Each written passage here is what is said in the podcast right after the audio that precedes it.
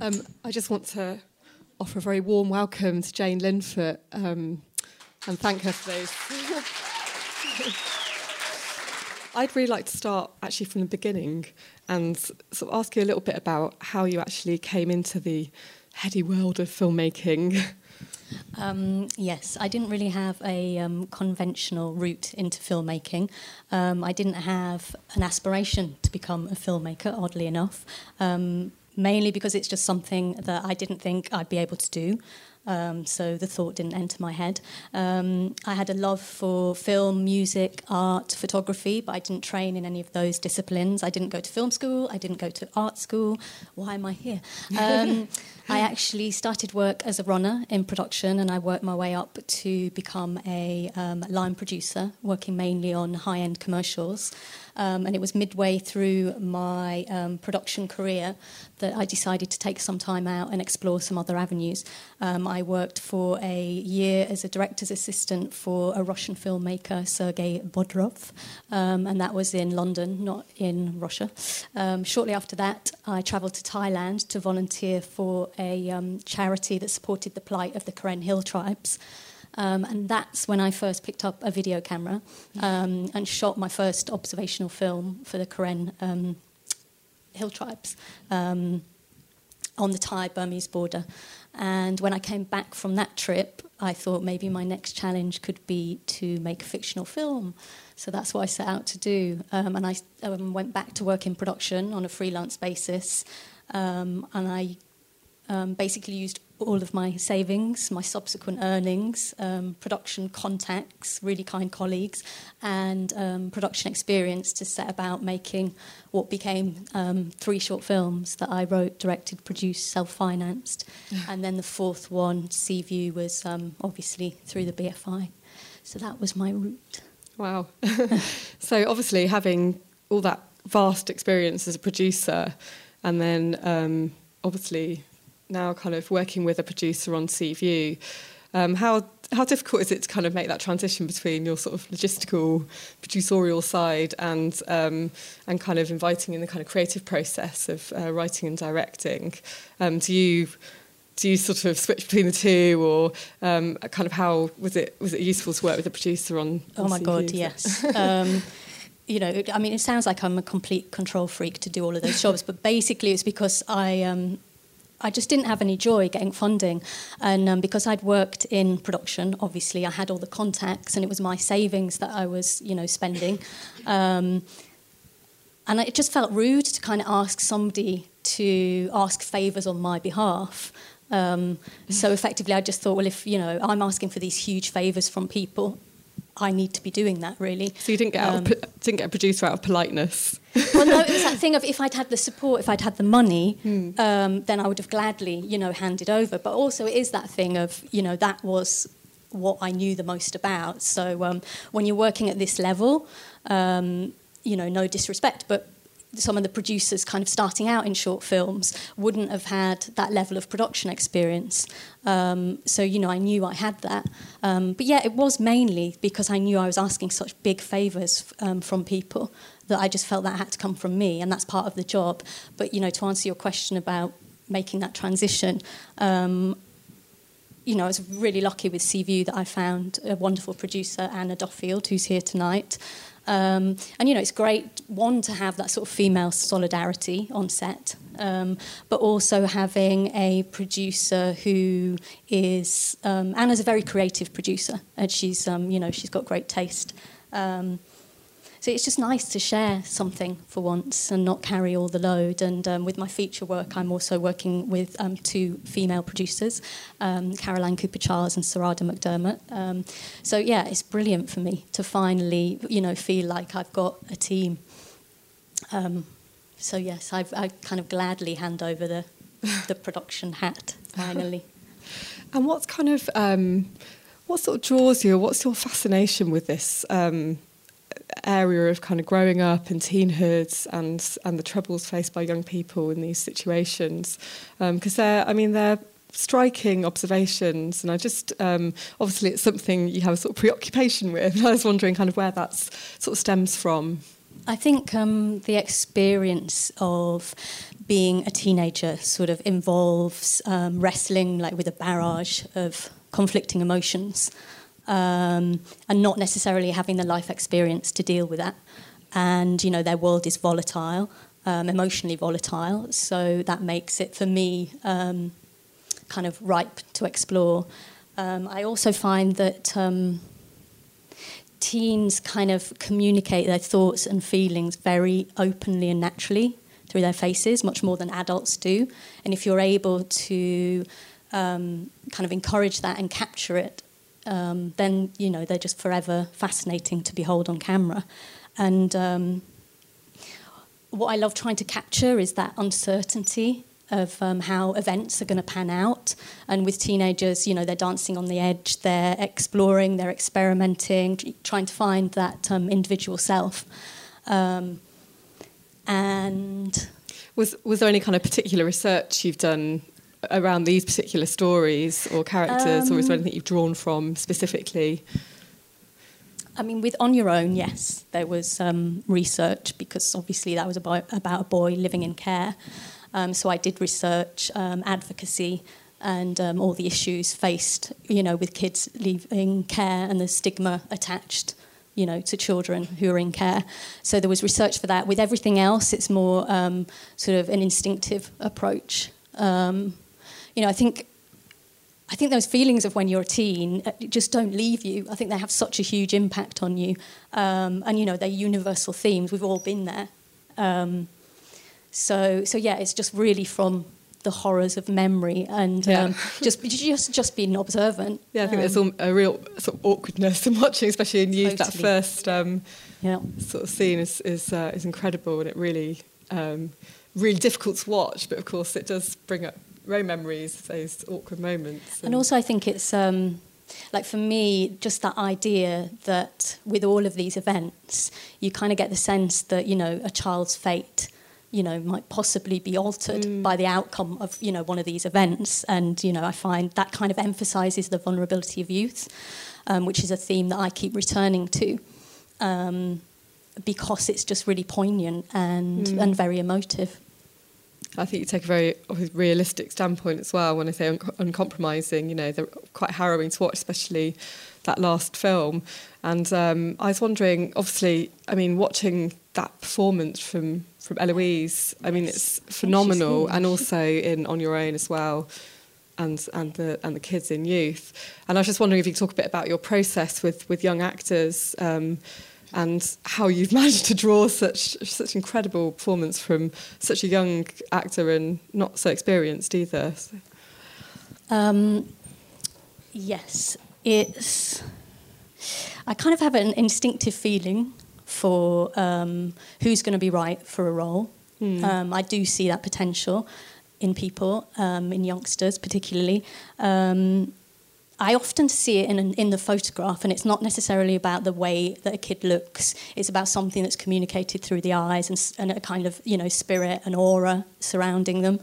Um, I have street cast before the boy in um, Youth in the first scene, who's dancing around the bedroom. I actually found him skateboarding down at South Bank.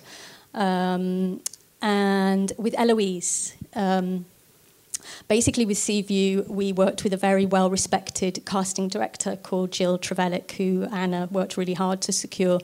And um, we, because we were working with Jill, we had an enormous response to the casting call. Like 400 girls applied, and um, I auditioned just short of 100. Um, and Eloise, um, when I saw a photograph of Eloise, I had the instinctive feeling that it was going to be her that um, would play the role. But you know, you've got to go through the casting process um, just in case your instincts betray you, and also um, you know, they might turn down the role if it's offered to them. Um, but with Eloise, she was um, utterly captivating, um, both off and on camera. And we caught Eloise at that sort of cusp between, you know, she, at like one moment she would look very much like a young girl, and just with a shift of a subtle expression, mm. she'd become a young woman. And that's exactly what I was looking for. Um, but she was um, a little bit older than the character, and um, very street, very knowing, and that wasn't the character, you know, of Jess. Um, so we actually worked really hard together. To um, we worked on her body language, we worked on expressions, um, just so that that would help her find the character of Jess. Um, and Eloise um, did a lot of prep on her own, um, and we worked on overall technique. and that was to sort of give her confidence to go into those really demanding scenes. and then we had some very, very deep chats and um, I just sort of gave her some guidelines and tips as to how to get to those emotional places that she was going to need to go to. And basically, she took the bull by the horns, rose to the challenge, and gave an absolutely outstanding performance that I knew she was capable of. But, you know, it's all that sort of building up. And, you know, massive part of it is making sure that these kids trust you and they feel that they've got an ally in you because it is so daunting to walk to you know walk on set and not know anyone mm. and to have to come you know pull all of that off. So essentially it's about spotting that raw potential which I've got an instinctive feeling for and then just helping them because it's inside. It's inside all of them. Um, but it's just getting to them getting them to the point where they feel confident enough to let it all rip. And yeah. Eloise certainly let it all rip well, you certainly achieved that with her. So um, I'd like to uh, put questions out to the audience now. Does anybody have a question? Don't be shy. oh, hi. Oh, hi there. Um, I just want to ask in the in the first um, in the first film, and the young girl who was um, going swimming, who was insecure about her weight. How how did she feel with that material at such a young age, and playing it the way she did? Was it hard to like? I don't know how how, how was it for her, and how was it for you to direct her? Um, it was a funny story, very very sweet story about Jasmine. In that um, I nearly didn't spot Jasmine for that role because she actually came in to audition for um, the part of the skinny girl in the bikini. So um, you know, and she's not big. She's got a, you know, a little bit of, she's got a tummy, you know, which I, I remember having and still have. Um, and so, yeah, that was, you know, it was tough to tell her that she'd got the part in the film, but not the part that she'd auditioned for. Um, and she's she just had you know an incredible sort of natural raw talent um, and it's talking to them it's that thing of um, I would, like with her, you know, I'd sort of show my physique and just stand there and say, you know, look at me when I stand relaxed, you know, because she's not a big girl. I said, you just, you know, let it all go, there's your stomach. Um, and, you know, just explain to her that it was an age thing, that, you know, some girls are built differently, and at a certain age, you know, you might have that puppy fat and then it, you know, disappears by the time, you know, you get to the, the older girl's age, and just that different, you know, bod, um, builds builds that everybody has. So yeah, it's just been really sensitive. And um, as I say, she's she wasn't a big girl. She was just letting her you know tummy relax. Um, so yeah, she was. Um, I, deep down, I think of course she wanted to play the girl in the bikini, um, but she just loved kind of you know being involved in it. I was just going to ask what made you think of making the film of the boy dancing in front of the mirror. Was that something that you did when you were young, or? Um, hello, Ona. Hello. Oh no, it's something I still do now. I'm serious. Um, maybe not with a belt, but um, definitely not with a belt. Um, yeah, it's just a little bit of imagination, and yeah, I definitely flung myself around the bedroom. Um, my brother flung himself around the bedroom. Um, yeah, I don't know. I think um, I'm trying to remember how it actually came about. I mean, definitely, you know, teens throwing themselves around the bedroom is quite a common thing, but um, I work a lot with my unconscious. So I very rarely kind of set out with an idea as to what I'm going to write. I tend to, an image will tend to come to me. Um, and I'll work around that. So it usually makes no sense at all what I'm about to do. I'll just get sort of like images and then wait for more to come and then make a story around them. Um, so these things are sort of buried quite deep. So, um, So yeah, it's sometimes hard to explain where it comes from because it definitely isn't something on the surface. So it's always going to be like a mixture of memory, a mixture of observation. And was that the first film you made, or was No, um, the first film that I made was Creep, which we didn't show tonight. Um, with the little boy? Yeah, and that's that was um, more a sort of narrative fiction, um, very much kind of beginning, middle, and end. Um, and I'm a bit of a stickler for like things kind of looking a certain way. I've got a bit of kind of I'm a bit of a fascist when it comes to aesthetics. And um, so I don't feel that that film sort of sits with those three. I think sort of thematically and aesthetically, those films for me sort of sit very well together. So I'd get a bit fidgety with the other one in. It does feel very strong stylistically, and I just wondered if um, if you wanted to talk a little bit about your filmmaking style and about if there were any particular influences or creatively, and obviously you also choose to shoot on film, and whether you want to talk a little bit about that.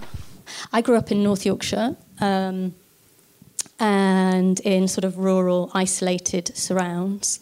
Um, and that sort of fueled my imagination. And I think it encouraged me to kind of like, you know, dig deep and explore my interior world. So I think, you know, what I do is I try to find space in my films um, so that the characters can explore their interior world and you know their thoughts and feelings. And I try to visualize those emotions rather than have the characters sort of necessarily articulate them through dialogue.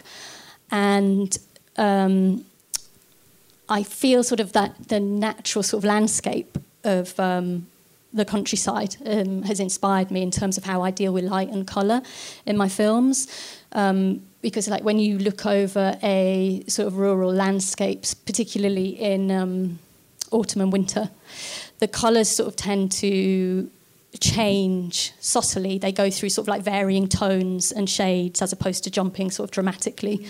And then, you know, I've definitely thought about that when I've been making the film. So in terms of what locations I choose, when I'm liaising with a costume designer or an art director, and then when it comes to the grade – you know, for me in natural landscapes, there's a unity. Everything sort of fits and it's very subtle. And that's what I try to do. Having said that, I did tiptoe into the world of primary colour with Sea View, so who knows what's next a little bit. But yeah, that's.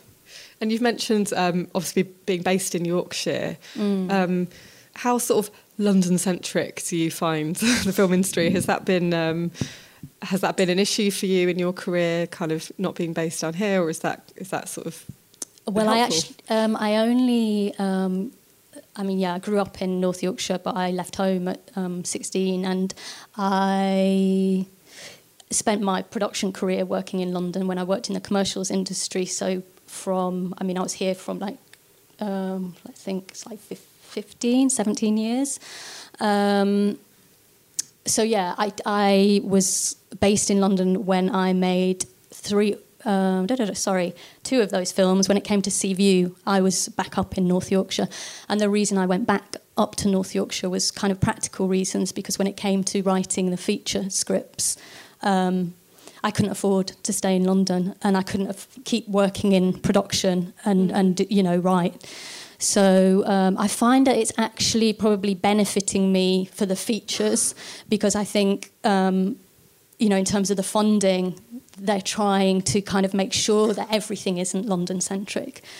So um, I think, you know, it's really influenced my work, but I don't think it's done me sort of like any damage, that move from, you know, London to Yorkshire. If anything, it's maybe heightened my chances because, as I say, mm. funders are trying to sort of spread the cash.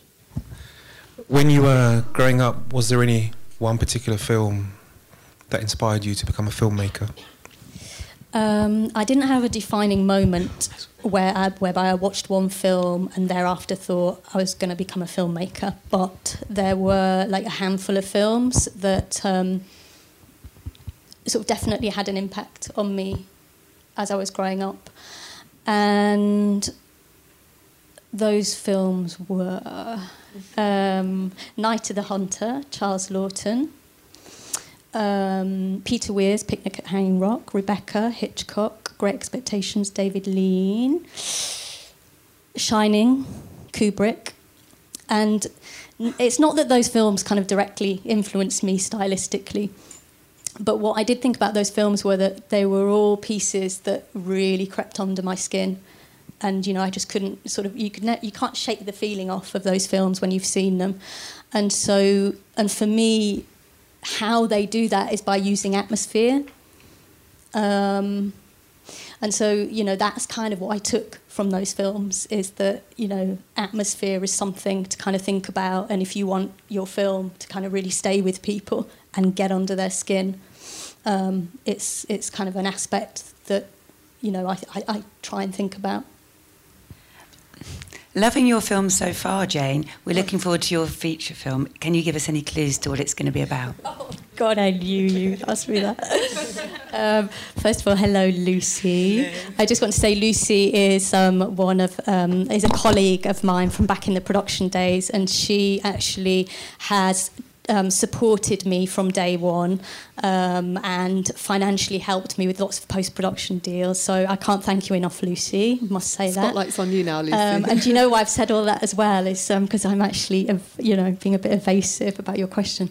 Um, because, as my friends will vouch, I'm absolutely hopeless at telling people what things are about. I've got a real superstition about if you talk about something when you haven't actually done it, it's not going to happen. I always remember this Tarkovsky quote, which was I'm terrible at quoting verbatim, but I might remember this. Um, and he said, "If you talk too much, nothing happens." and um, but I'll say that I'll say this that um, I do continue to explore the vulnerability of youth, but it isn't a film that is completely in the world of a child. You know, there's there's a very strong voice from a young protagonist, but it's kind of more the young protagonist is in finds himself in a very adult world.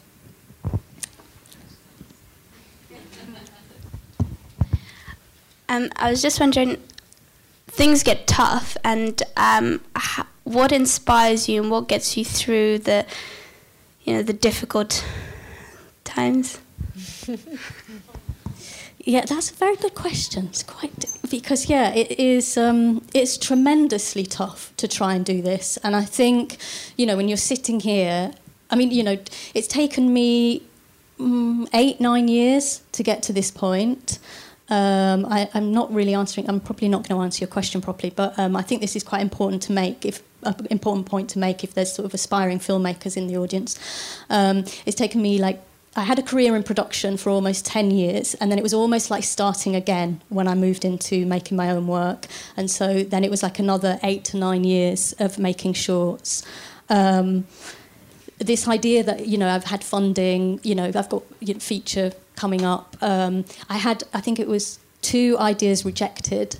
Um, so sort of two, three years passed where I was trying to make um, a feature film um, you know, and it didn't happen. So, and in terms of what gets me through, oh, I think it's maybe um, it's a drive of like I've started this. I'm not particularly ambitious. I know that probably sounds a bit odd, but I'm not ambitious. But I've got a strong drive, and if something feels right to me, then I'll keep doing it. If it doesn't feel right, I'm out. Um, and you know i've sort of set myself this huge challenge and i'm sort of determined to keep doing it whilst it feels right. Um, and my friends my family my lovely whippet dog um, keep me sane. Um, because yeah it, it's tough and it does send you a bit doolally sometimes. We working about, in this industry yeah. We were talking about that weren't we and that kind of once you're in it you're in it for the long haul because it does seem to take so much time. And um, I think one of the thing I was quite interested in was obviously following youth. You were featured as a Screen Star of Tomorrow, which has, you know, been an amazing kickstart for you know people like Andrea Arnold, Abi Morgan, and um, and just wondering how difficult it is to kind of, you know, you kind of get that exposure and and just keep that momentum and sustain your life as a filmmaker, kind of in that journey towards, um, you know, hopefully the the feature film, which just how difficult that is, or how helpful that um, kind of exposure was. If I'm honest, the Stars of Tomorrow thing is probably just because I kind of had nothing else on my bio. It's like I've made all these films. I'm not, you know, like a huge award-winning filmmaker. Um, so this Star of Tomorrow just keeps creeping no, just back. BAFTA nominated. yeah, but that, I didn't have that until what two days ago. So that sort of fills in a bit of the bio, but um, but no, it's true. It's like you know, the star of tomorrow. It it, it fills in a gap in the um, bio, to be honest. so, and it's a bit cheesy, isn't it? But um, what was I going to say about the? Oh yeah, I think the difficulty is when you write and direct your own work. That's what makes it extraordinarily a long process. Mm. Um, so what I found was when I got these rejections for the feature films um, in 2008, 2009, 2010, um, I went back to, you know, make two short films in that period um, because you start to lose the confidence that has taken you so long to sort of build up in terms of the practical filmmaking. And you know that's the hard part is you if as i say if you write direct you you go off squirrel yourself away um, to try and write something. And in all that time you, you know you're not physically making any films. So this idea that then you're going to go out and make a feature film oh my god it, you know it's so daunting because you just think well i don't know what i'm doing now because i haven't done it for like you know three four years. So you know in the times that i was getting the rejections that's what i tried to do um, was obviously go back and make a couple more films. Mm. um, any more questions from the audience? I, um, I just want to ask about funding. Uh, like for your first film did you kind of fund it yourself or did you find it hard to get funding or? Yeah, I'll quickly scoot through what my situation was. Um, so, with the first film, I thought I was going to get regional funding um, from um, up in Yorkshire, and it all fell through at the last minute. And basically, because I had got so far with the prep, um, and you know that's what I sort of set my task as. Um, I stepped out of the world of production t- for like three months to try and pull this off, and then the um, funding went up the spout. So, I you know I literally used my savings. I mean I've been I've been working in production for God I don't know at that point five six years. Um, so I just ploughed in what what money I had in the bank. My second film, Youth, I did exactly the same thing because I didn't get funding from uh, digital. Um, I can't remember what it was. It was some scheme that was going at the time. I didn't get funding for that. And again, I'd kind of done a lot of prep and I just thought, oh. So, what was it? It was like three years between the films. So, um, I spent my savings and my earnings because I was still working. I was still working in production as I was making these. The third one, On Your Own, um, I was actually asked to write that for Cinema Extreme, um, and I got down to the last two, and I was pipped at the post and didn't get the funding for that. So again, I made it myself, but I actually got completion funding. Um, so I think I stumped up about we're going to talk figures, uh, 50, about 15 grand, and then got about five grand completion money. Um, and then just lastly, obviously, um, Seaview was funded. But you know, this obviously makes it sound like I've got lo- I had loads of money, but the fact was is I was working, um, you know, full on in a produ- in the production world and getting paid well because it's you know it was a well paid job.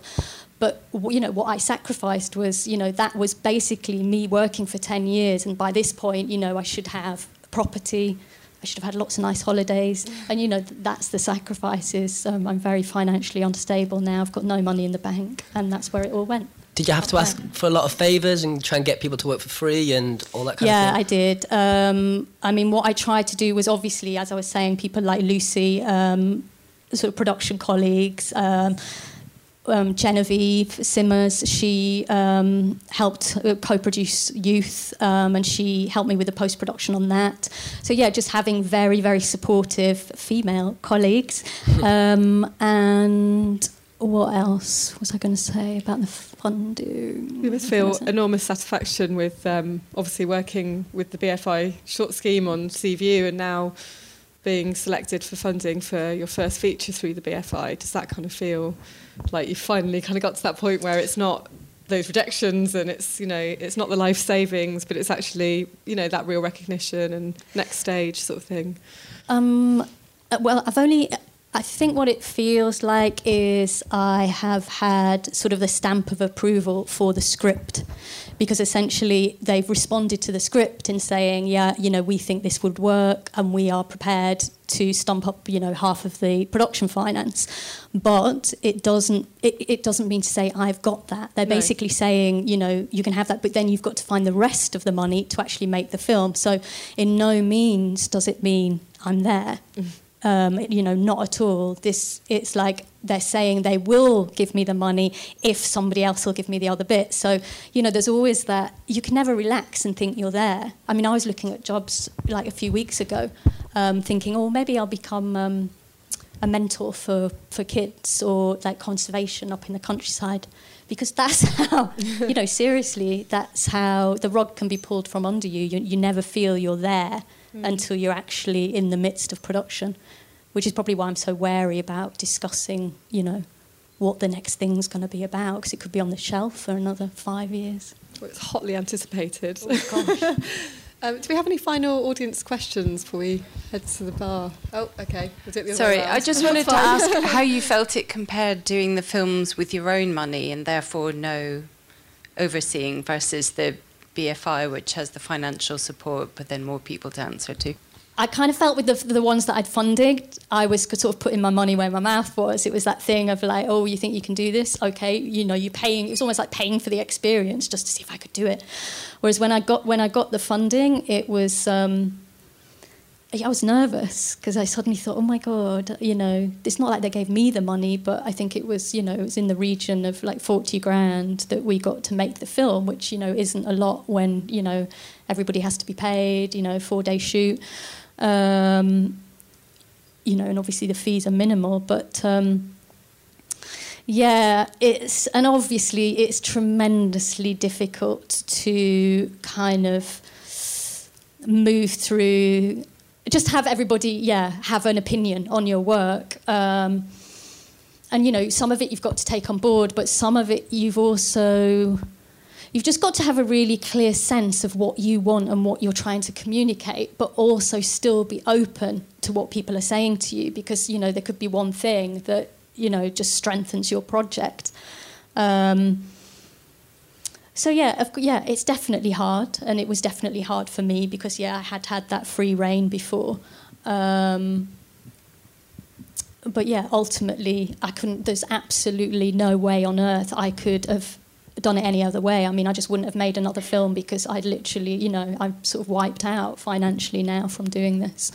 So, um, so yeah, I kind of have to take what's been said to me and I'm very grateful you know finally you know to get some support. It's incredible. Yeah and I have to say that actually about the BFI is I don't make you know obviously commercial work. I don't make genre work. And you know this is a business. Um, and there's only really the BFI that are pu- putting money into sort of like culturally sort of relevant projects um, or you know p- projects that are sort of you know not necessarily co- seen as commercial projects. So you know it's fantastic to me for me to have that support, which you know I've never had, and um, you know it's a very difficult industry when you're not making commercial work. Um, it's quite a specific question, but um, I thought CV was phenomenal because I think it really um, throws up some interesting topics. Um, and I just wondered, in the film, Jess says that she's had sex before, and how definite you are in your mind as to whether or not she's lying, like whether it's about first experience or someone that's been kind of damaged repeatedly. Um, yeah, just kind of what your take on that was. Um, yeah, it is open to interpretation. I mean, for me, what I was trying to express with that is, you know, I've, and one of the reasons I wanted to make this film is I feel there is a tremendous pressure on young people and particularly girls to be sexually active from a very young age.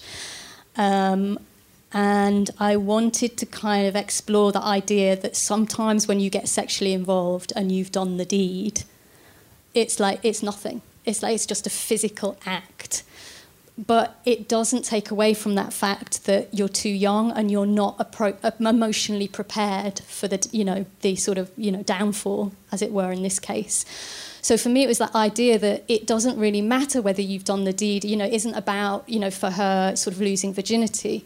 It's about the fact when it all goes horribly wrong and when you're faced with that huge rejection that you are, you know, it's not about the legality of the situation, it's about the fact that that girl is not emotionally prepared for that situation, and thereby, you know, the responsibility lies with, you know, with adults, with us, to protect kids from, you know, I mean, just from having to experience um, something that they're just too young to experience. Um, you know, and I remember feeling that sort of pressure as a teen. And you know, for, for girls now, I just think, oh, you know, really, my heart goes out to them because it's just too much to have to take on at that age. I think we'd love to um, continue this conversation through to the ICA bar, and um, I just want to let everyone know that um, on behalf of Lighthouse, uh, we're extending a drink, and I've got the menu here: a Peroni, uh, white or red wine, or a soft drink. Um, and uh, and I'd, I'd like to welcome you to uh, thank Jane for, for joining us this evening. So thank you.